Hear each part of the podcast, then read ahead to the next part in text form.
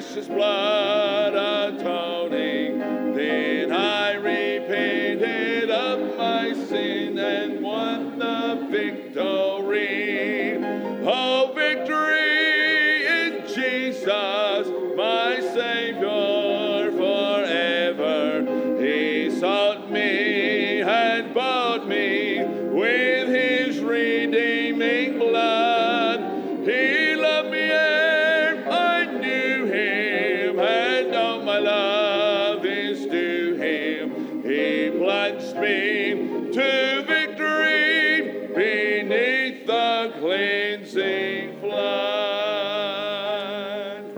For victory. Let's turn around and shake hands in fellowship. Welcome our visitors tonight.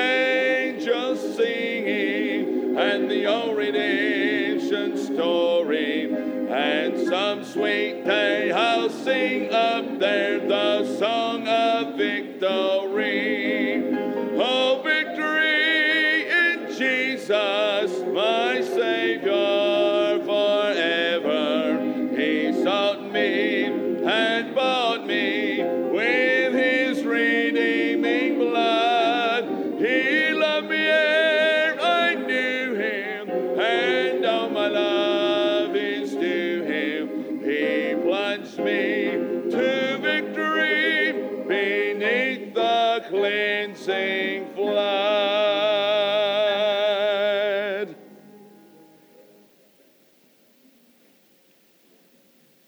Larry, put that victory in Jesus back up on the screen just a moment. Can you do that? Now I want you to all take your piece of paper and I want you to read out each letter. E, I, we'll see how good your eyesight is. yeah, we'll get that enlarged just a dab. Amen. Are you glad you got victory tonight? Amen. I'm glad to be here. What a blessed privilege it is to be in the house of the Lord. Good to have those that are visiting with us and appreciate you being in the services. Let's pray now and ask the Lord to touch us tonight and open our hearts up to our look and study in the scriptures. That God will give us something tonight that will be of great benefit to, to, to us. Steve Fletcher, you lead us in prayer if you would, please. Yes.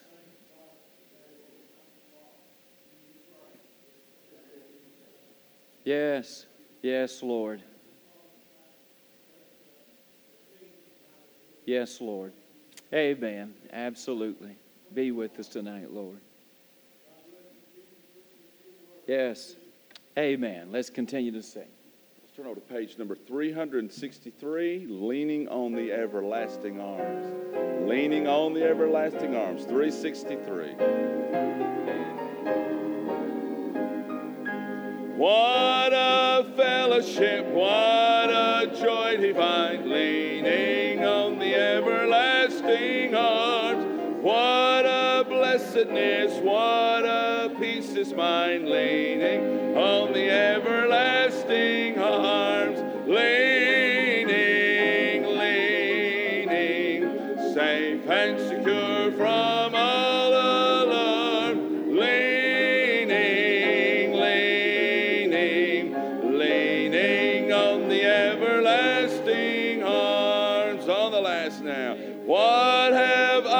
I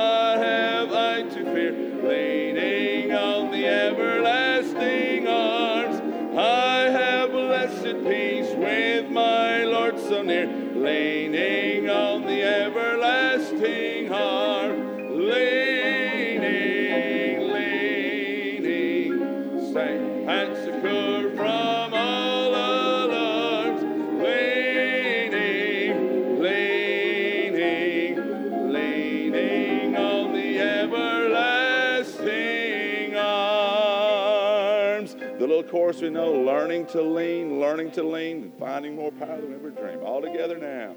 Learning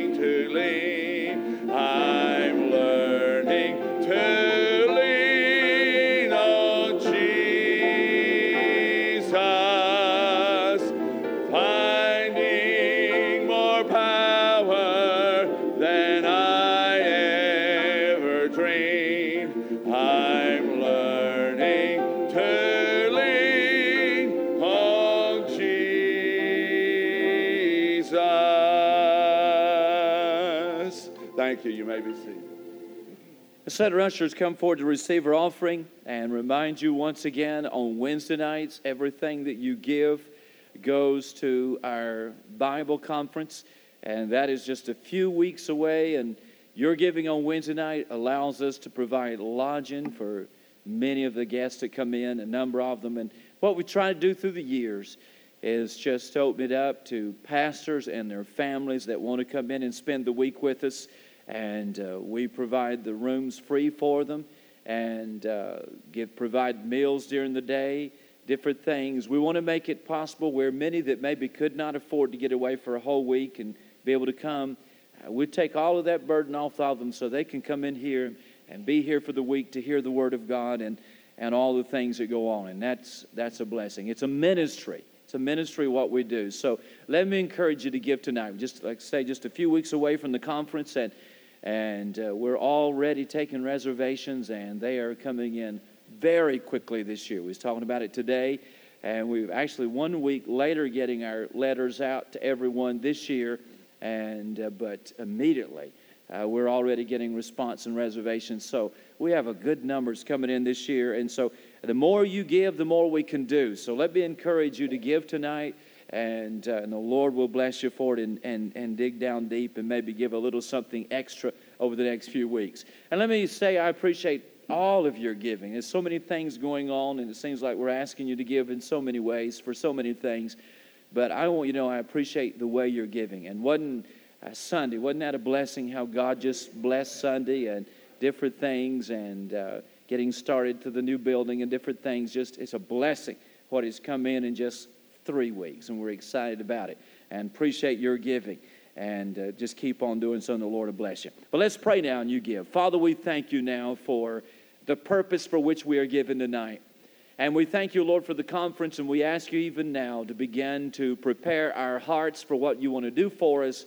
We ask for the hand of the Lord to be upon the conference, to touch, touch each one that will be speaking and preaching the word of God to us. And then, Lord, for the many of the guests that will be coming in, pastors and their families, there'll be some, Lord, that will come in that are uh, discouraged and going through battles in their churches. But I pray, dear God, that it'll be a wonderful week in the Lord, and their hearts will be stirred and their hearts will be blessed.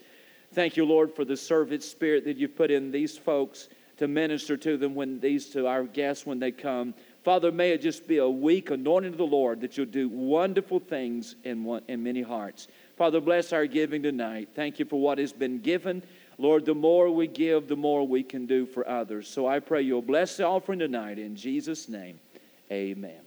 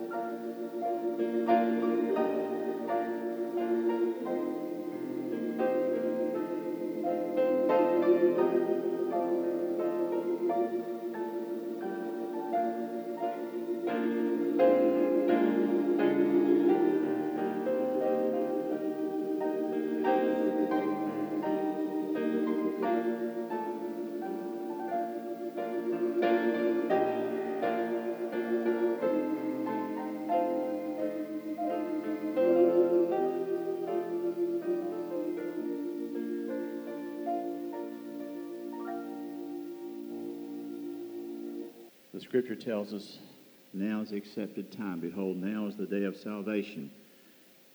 As the uh, guys and I have been working the last couple of weeks on trying to get our first CD uh, ready, we every session has begun in prayer, and we ask the Lord just to lead us and guide us and bless our voices and bless our ministry. And we've come to a consensus on titling this first effort that the Lord's allowed us to do. And we've chosen the theme, Now is the Time. And the scripture tells us that the night cometh when no man will be able to work anymore for the Lord. And now is the time we need to get something done through his power, through his strength, through his blessings. And I don't care if this church is full, there's not a seat in here. Rick told us a couple weeks ago, he came in on Sunday night and saw these young men out here playing soccer. Thought, what a mission field. How can we reach those people to bring them inside the church? They need Christ. And if we build a 1,500 seat auditorium and fill it up, that'll just be a small drop in the bucket of people in our neighborhood, people in your neighborhoods where you live that are lost that need to be here, that need to hear the Word of God. And uh, when Rick asked me to sing tonight, I've been kind of looking at the song the last couple months anyway in light of that. It's an old, old song, and you probably know it. But I hope maybe the message will speak to your heart like it's spoken to mine. It says, My house is full my field is empty.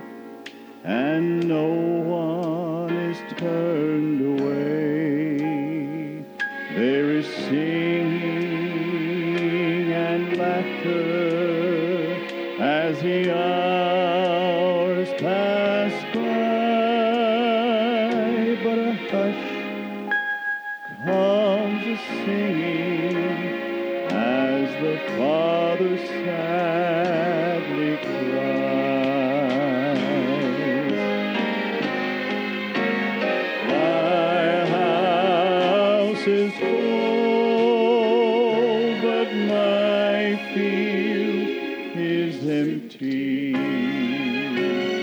Who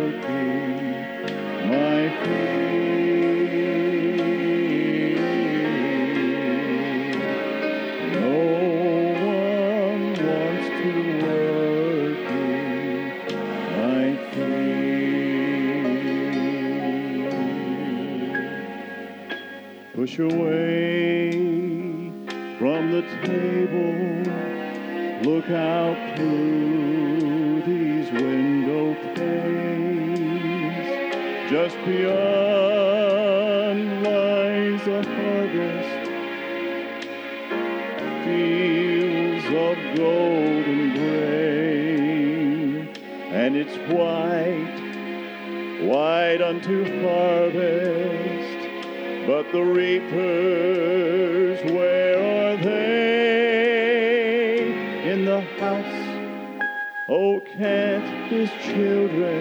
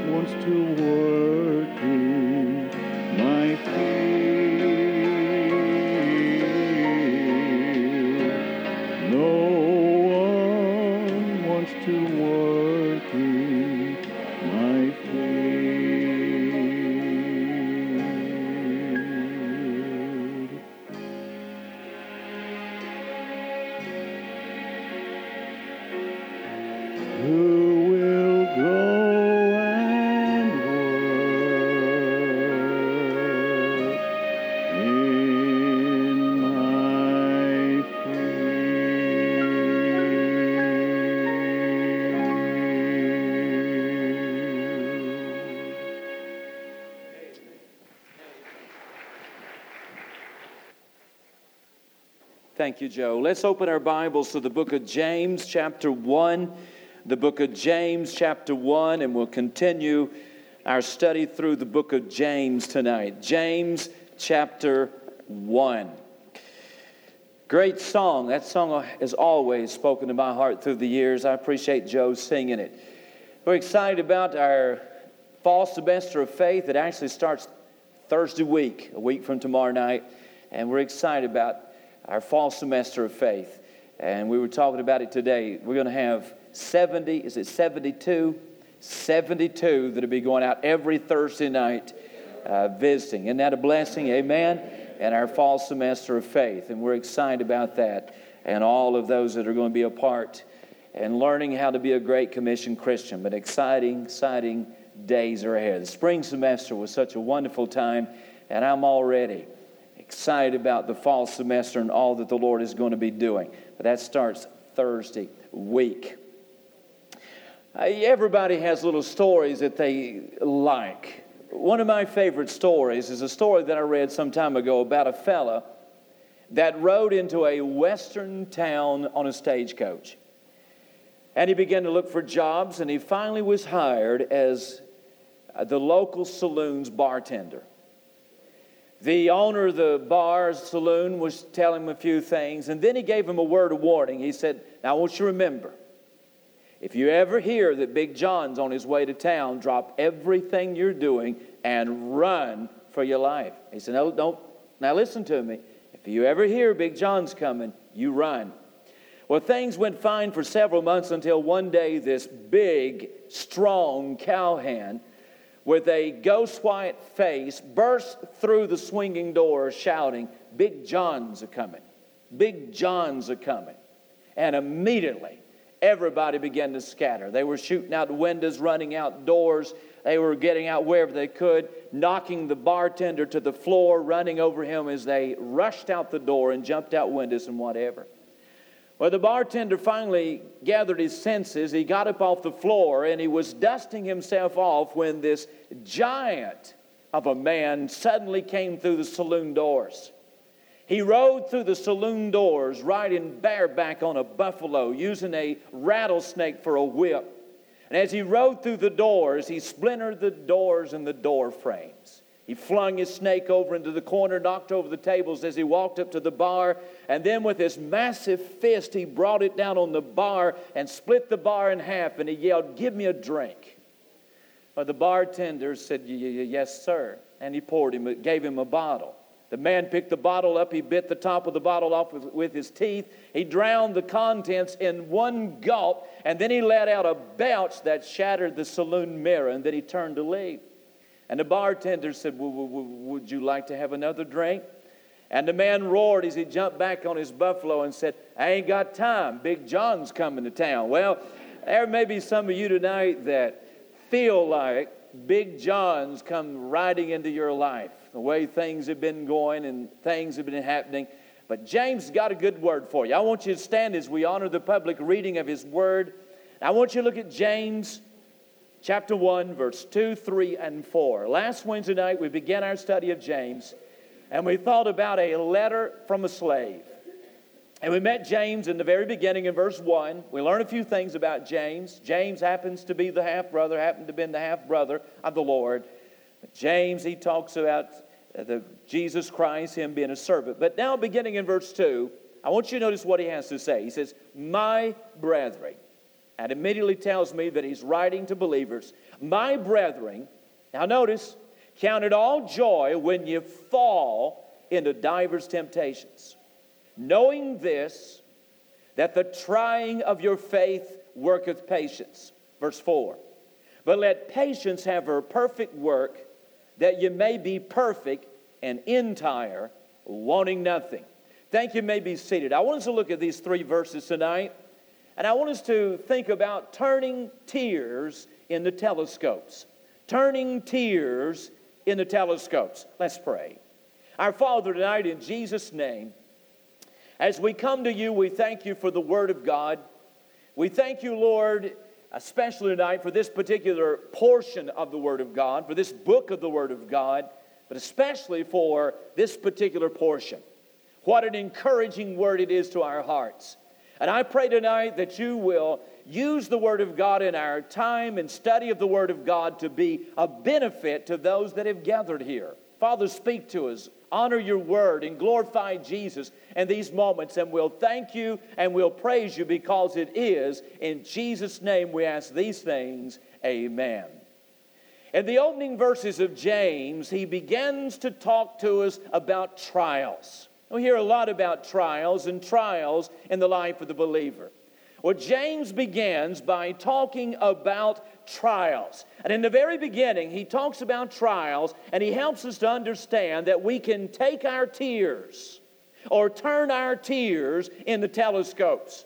What James does is help us to look at things as they are in the present and look at them through a future perspective or uh, from a future perspective.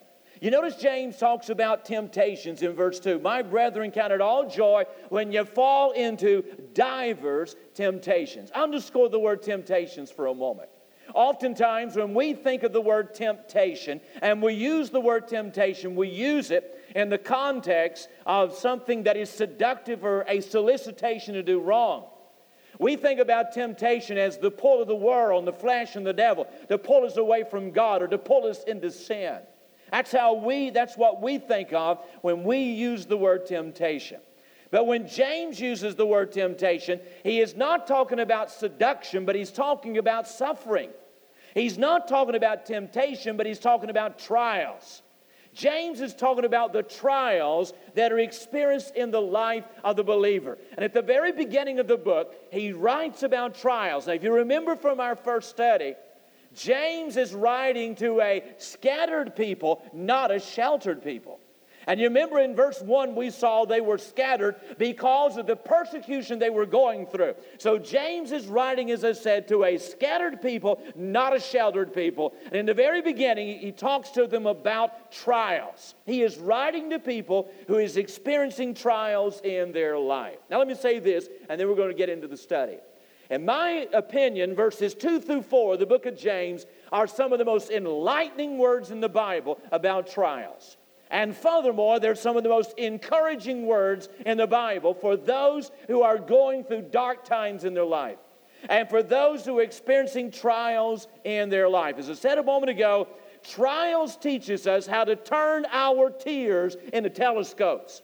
Trials teach us, or as James, as we look at what he has to say, he teaches us that trials should not be viewed as a foe, but our trials can be viewed as a friend when we turn our tears into telescopes. So, are you with me tonight? Say amen. Let's begin uh, noticing the things from the book of James, chapter 1, verse 2 through 4. If you have your little bulletin, you're filling in, mark it in. It helps you to remember. If you write it down, you hear it and you see it. So, follow us tonight. The first thing that I want you to look at is this.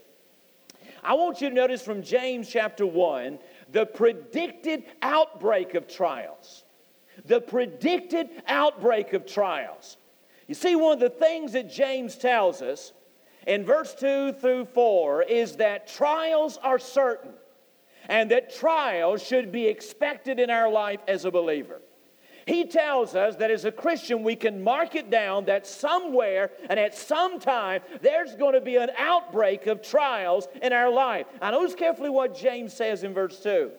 He said, My brethren, count it all joy when you fall into divers temptations. Now, notice carefully that James says, when you fall. Not if you fall, but when you fall. The question is not if we have trials, the question is when we have trials. The issue is not what to do if trials comes, the issue is what to do when trials comes. For James tells us in the very beginning that somewhere we are all going to fall into trials. He is telling us at the very beginning that sometime or other we can expect trials to come in our life. I think about what Peter said in 1 Peter 4 and verse 12. He said, Beloved, think it not strange concerning the fiery trial which is to try you, as though some strange thing happened unto you. Peter said, Don't think it strange that trials comes. Or if I may put it another way, Peter says, don't be surprised when trials come in your life. What Peter is telling us that we should, as a Christian, expect trials to come. Again, like James said, it's not if, but it's a matter of when. I also think about something Paul said in 2 Timothy 3:11, and I noticed these words the other day in my reading of this portion. And I'd read this before, but I had never noticed the particular words or how Paul said it. But in 2 Timothy 3:11, Paul spoke about persecutions and afflictions which came unto me at Antioch, and Iconium in Lystra, what persecutions I endured. But listen to this statement. But out of them all the Lord delivered me. Now, the words that caught my attention was Paul said, But out of them the Lord delivered me. He did not say, from them the Lord delivered me, but out of them all the Lord delivered me. In other words, what Paul said, God didn't stop trials from coming in my life, but there was a point in time in my life that He delivered me and brought me out of those trials. In other words, Paul was saying the same thing that James was saying. It's not what we do if trials comes, but it's what we do when trials comes. So he tells us there is going to be an outbreak of trials in our life. We can't avoid it. We can't avoid it. Being saved doesn't make you immune from trials. Being a Christian does not shelter you from trials and adversity. James says, no. You can expect somewhere in life for trials to come. So James tells us that trials are going to come. But notice more carefully. He talks about trials coming. When, not if. And then he tells us how those trials can come in our life. For one thing, James tells us that trials can come suddenly. Notice what he said. Notice the phrase there and put brackets around it. When ye fall. Notice that. James said, My brethren, count it all joy when ye fall into divers temptations. You underscore the word fall. The word is used only one other time in the Bible. It's used twice in the Bible, here in James 1 2, and the other time is in Luke 10 and verse 30. And there in Luke chapter 10, verse 30, the Bible said, A certain man went down from Jerusalem to Jericho, and he fell among thieves. The word fall in James 1 2 and the word fail in Luke 10 30 are the same word. And the usage of it in the story of the Good Samaritan, I think, is very enlightening about what James is talking about. You know the story. There's a man that's on his way from Jerusalem to Jericho. He's on his merry way traveling down the road, and he comes around the bend, and all of a sudden, there's some robbers that jump out of the bushes or jump out of hiding, and they savagely beat him up.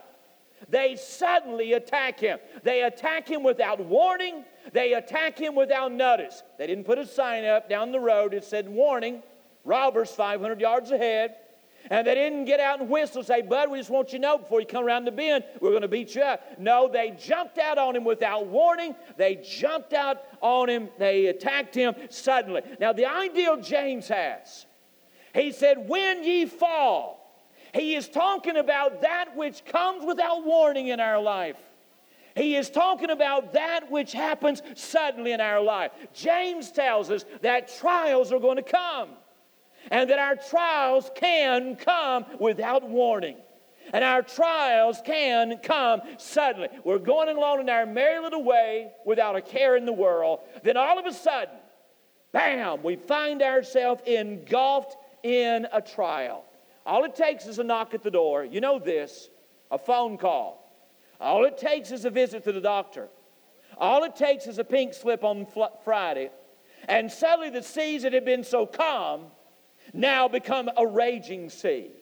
And suddenly we find ourselves immersed in a trial. Everything may be fine at the present, but it may be just around the bend there's a trial that is facing us. I find it very interesting that we get our English word pirate from the word that is translated temptation in James 1 2. We might say it when you fall or when pirates attack you.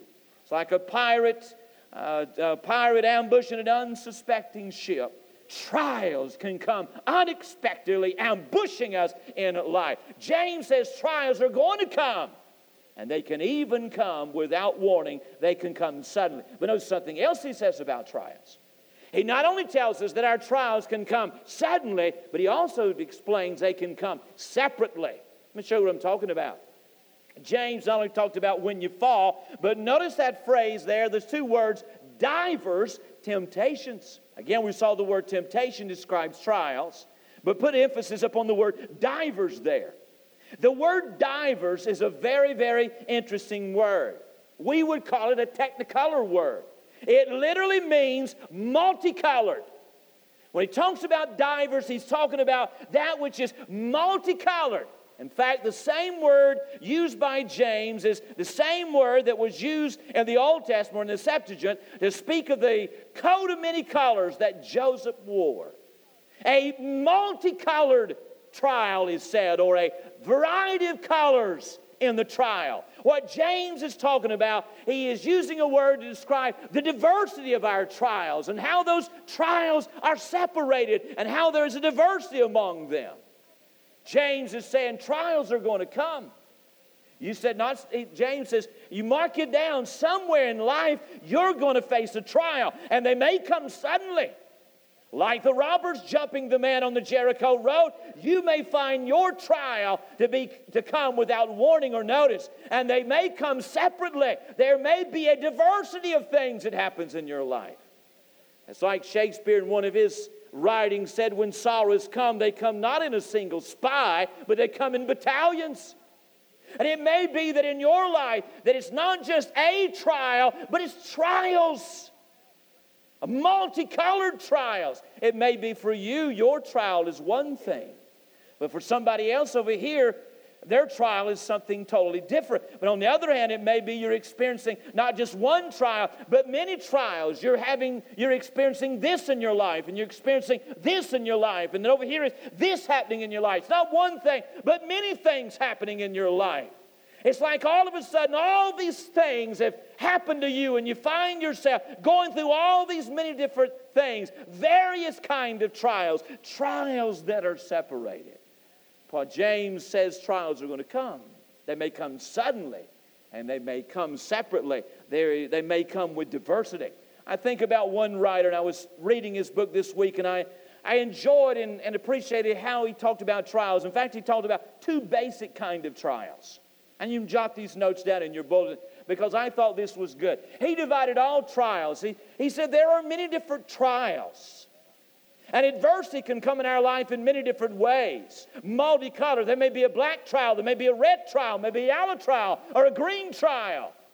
But they basically, he said, you can put them into two different kinds. One, they're what he called the trials of correction and two, there is what he called the trials of perfection. The trials of correction come when we are out of the will of God. God sends adversity to correct us and to bring us back to the will of God or back in the will of God. But the trials of perfection come to those who are in the will of God. The trials of correction come to those who are out of God's will, but the trials of perfection come to those who are in God's will. God has that work of perfecting us. But whether they're trials of correction or trials of perfection, our trials may come suddenly and they may come separately. But they will come. Are you listening to me tonight? Say amen. I wish I could tell you tonight give your life to God. All your problems are over. Now, I wish I could get up here tonight and tell you that if you live for God, and give to the building fund every week, you'll never have any problem in your life. But I can't be, I'll be less than honest if I told you that because James is being honest, and James says, I don't want to be a pessimist, but trials will come in your life. Look at the second thing. He not only talks about the predicted outbreak of trials, but notice what he, he talks about the promised outcome of our trials. He predicts an outbreak of trials in our life, they will come.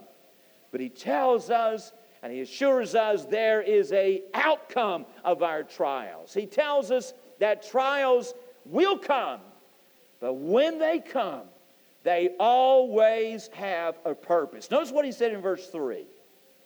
Knowing this, that the trying of your faith worketh patience. Now, the word knowing there simply talks about understanding. It's like James is saying, I want you to understand something. I want you to understand trials are going to come, but I want you to understand that when trials come, they are not without rhyme and reason. James is saying, I want you to understand that when your trials come, they come with God's markings on them and they come with a purpose. Trials are going to come, but understand they always have a reason. There is an outcome to our trials. What is the purpose of trials in our life? Well, notice more carefully James's words, and he gives us some suggestions why trials would come. He talks about how they produce certain things in our life. For one thing, James tells us that trials produce spiritual purity in our life. Notice the words, the trying of your faith. James said, knowing this, that the trying of your faith, and maybe put brackets around the word trying there in verse 3. The word trying that is used there is a word that describes a, pur- a purging effect in our life. The word trying, the purging of our lives. And the picture behind the word is of the precious metals being heated. in order for the impurities to be removed.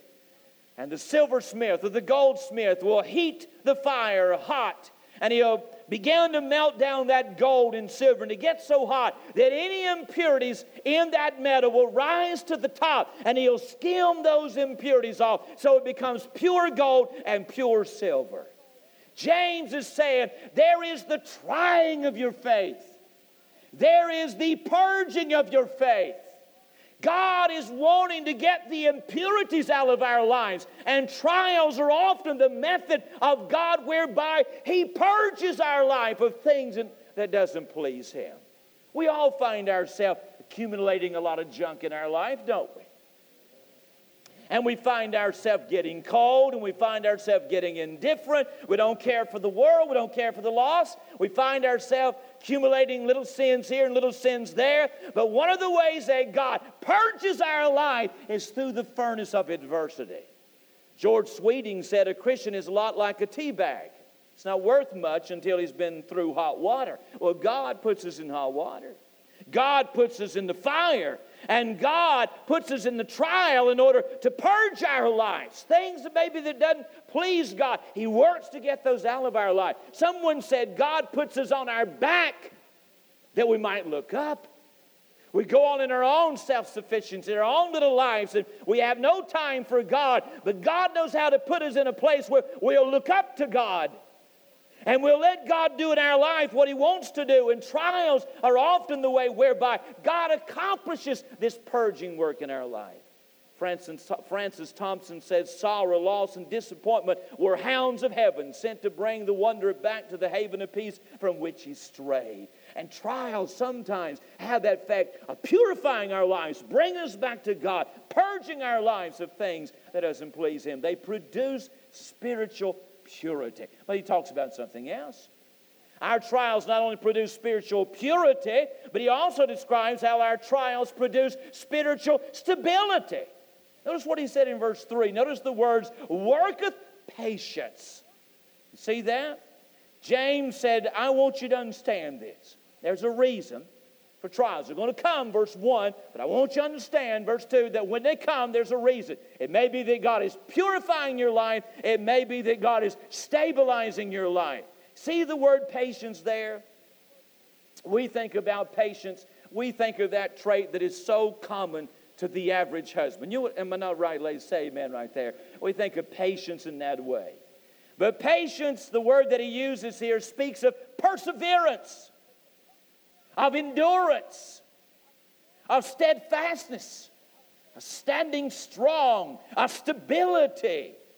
James is telling us that patience, that God, through trials, He worketh patience in our life. He worketh endurance in our life. He worketh perseverance in our life. He builds us and makes us strong. He produces spiritual stability.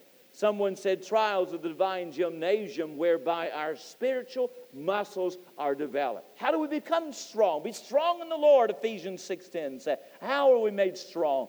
Through trials. Look at th- something else. Are you still with me now? Say amen. He produces spiritual purity, He produces spiritual stability, but He also tells us that trials produce spiritual maturity. Verse 4, James says, But let patience have her perfect work, that ye may be perfect and entire, wanting nothing.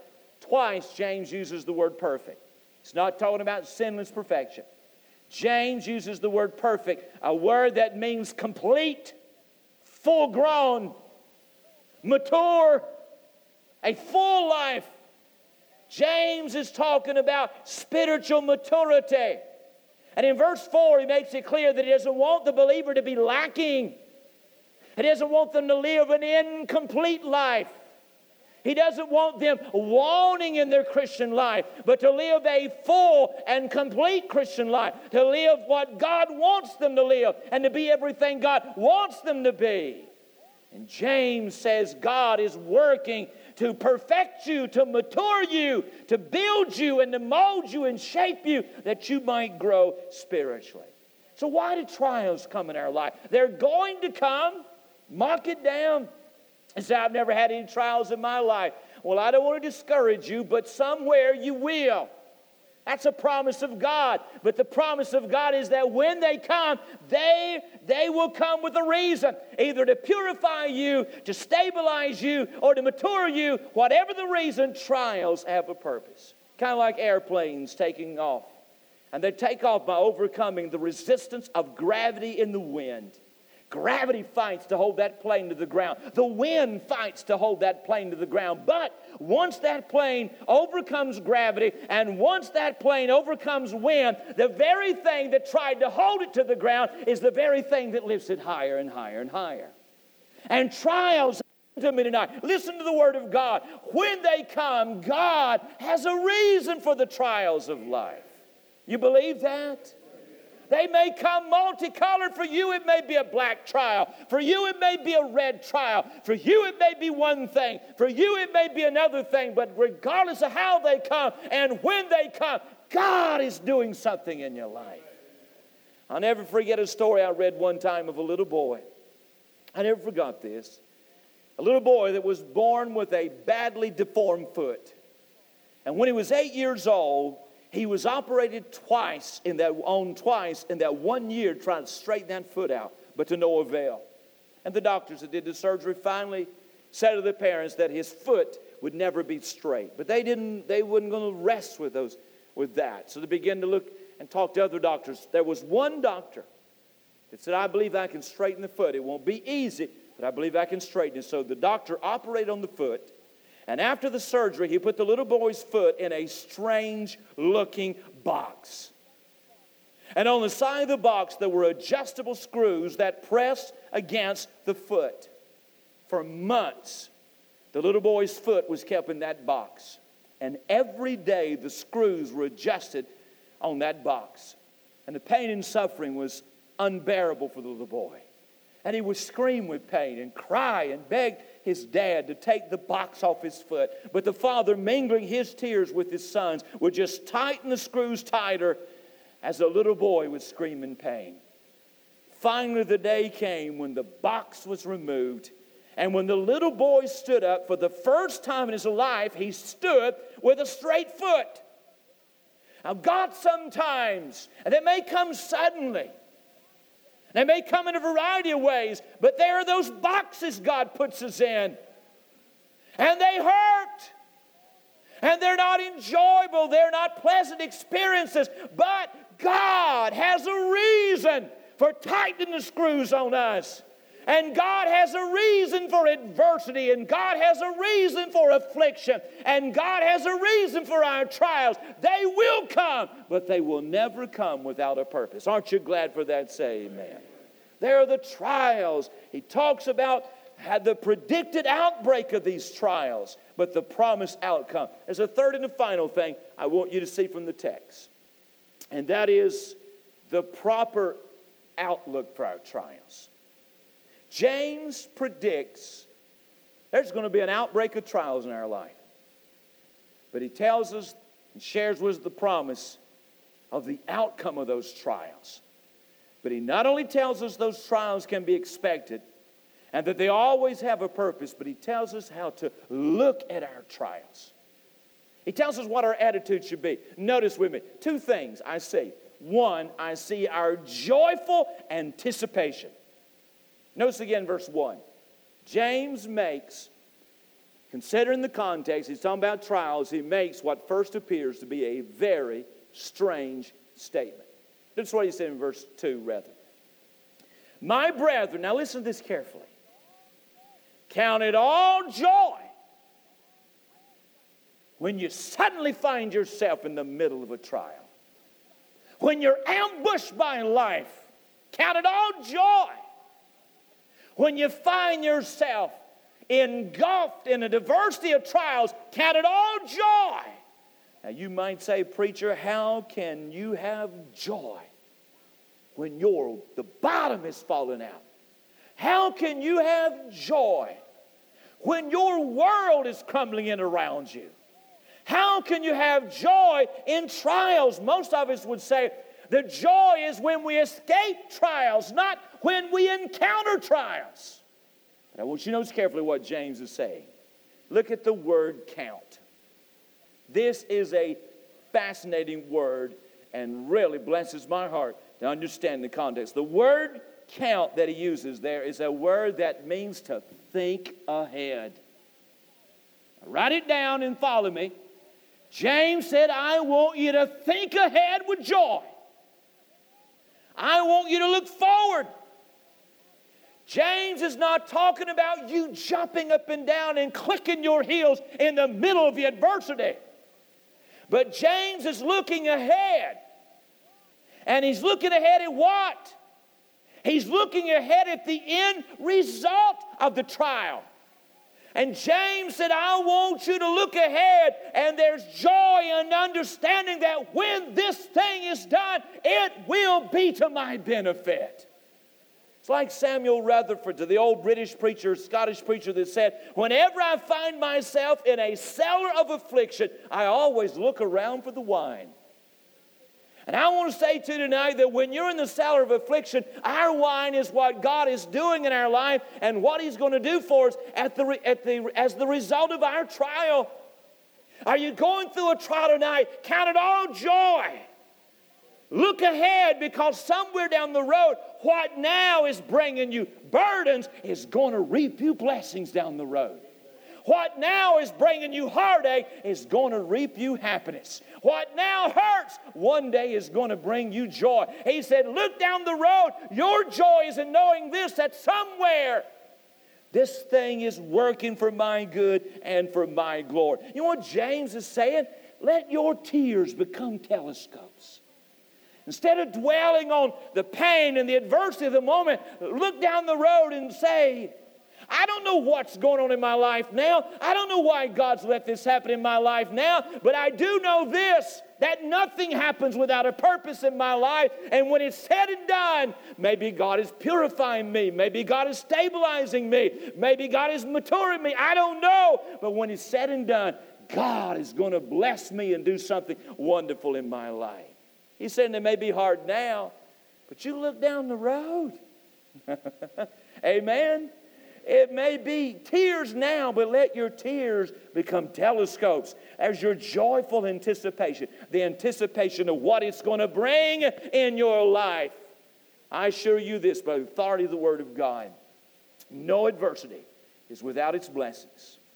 There's valleys you go through, but God always has a mountain at the end of your valley. And the deeper your valley, the higher your mountain.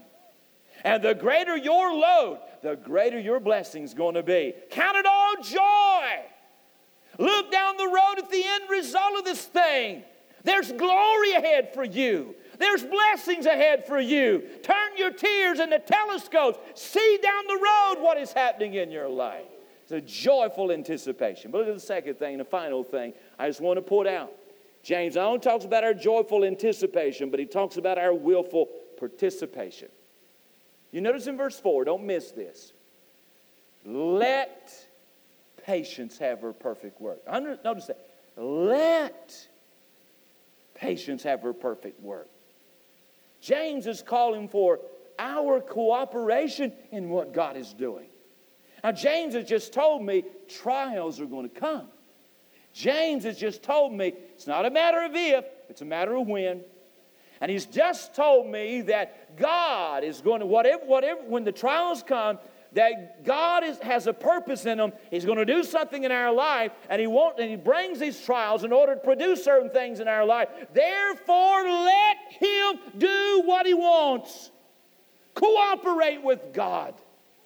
Instead of fighting and resisting what is going on in our life, instead of getting bitter about what happens, instead of complaining about what happens, say, Dear God, I don't know why it's happening, but I know there's a reason there. Therefore, I'm going to trust you. I'm going to listen to you. I'm going to follow you. I'm going to submit to you. And I'm going to let you work in my life. After all, when it's said and done, the trial will be worth it. Me this I close. I read one time about the roses that are taken from the Balkan Mountains.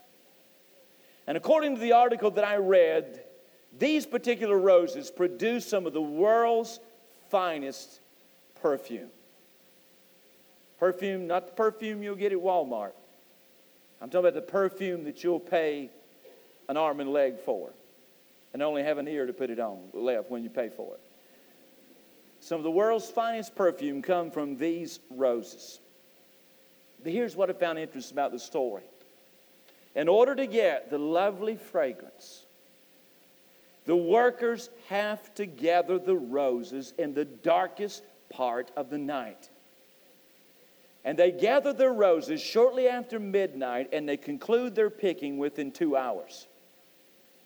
And that short little time span of two hours, the brevity of the work period is based on scientific tests that show that during this interval, the blossoms give their most pleasing scent.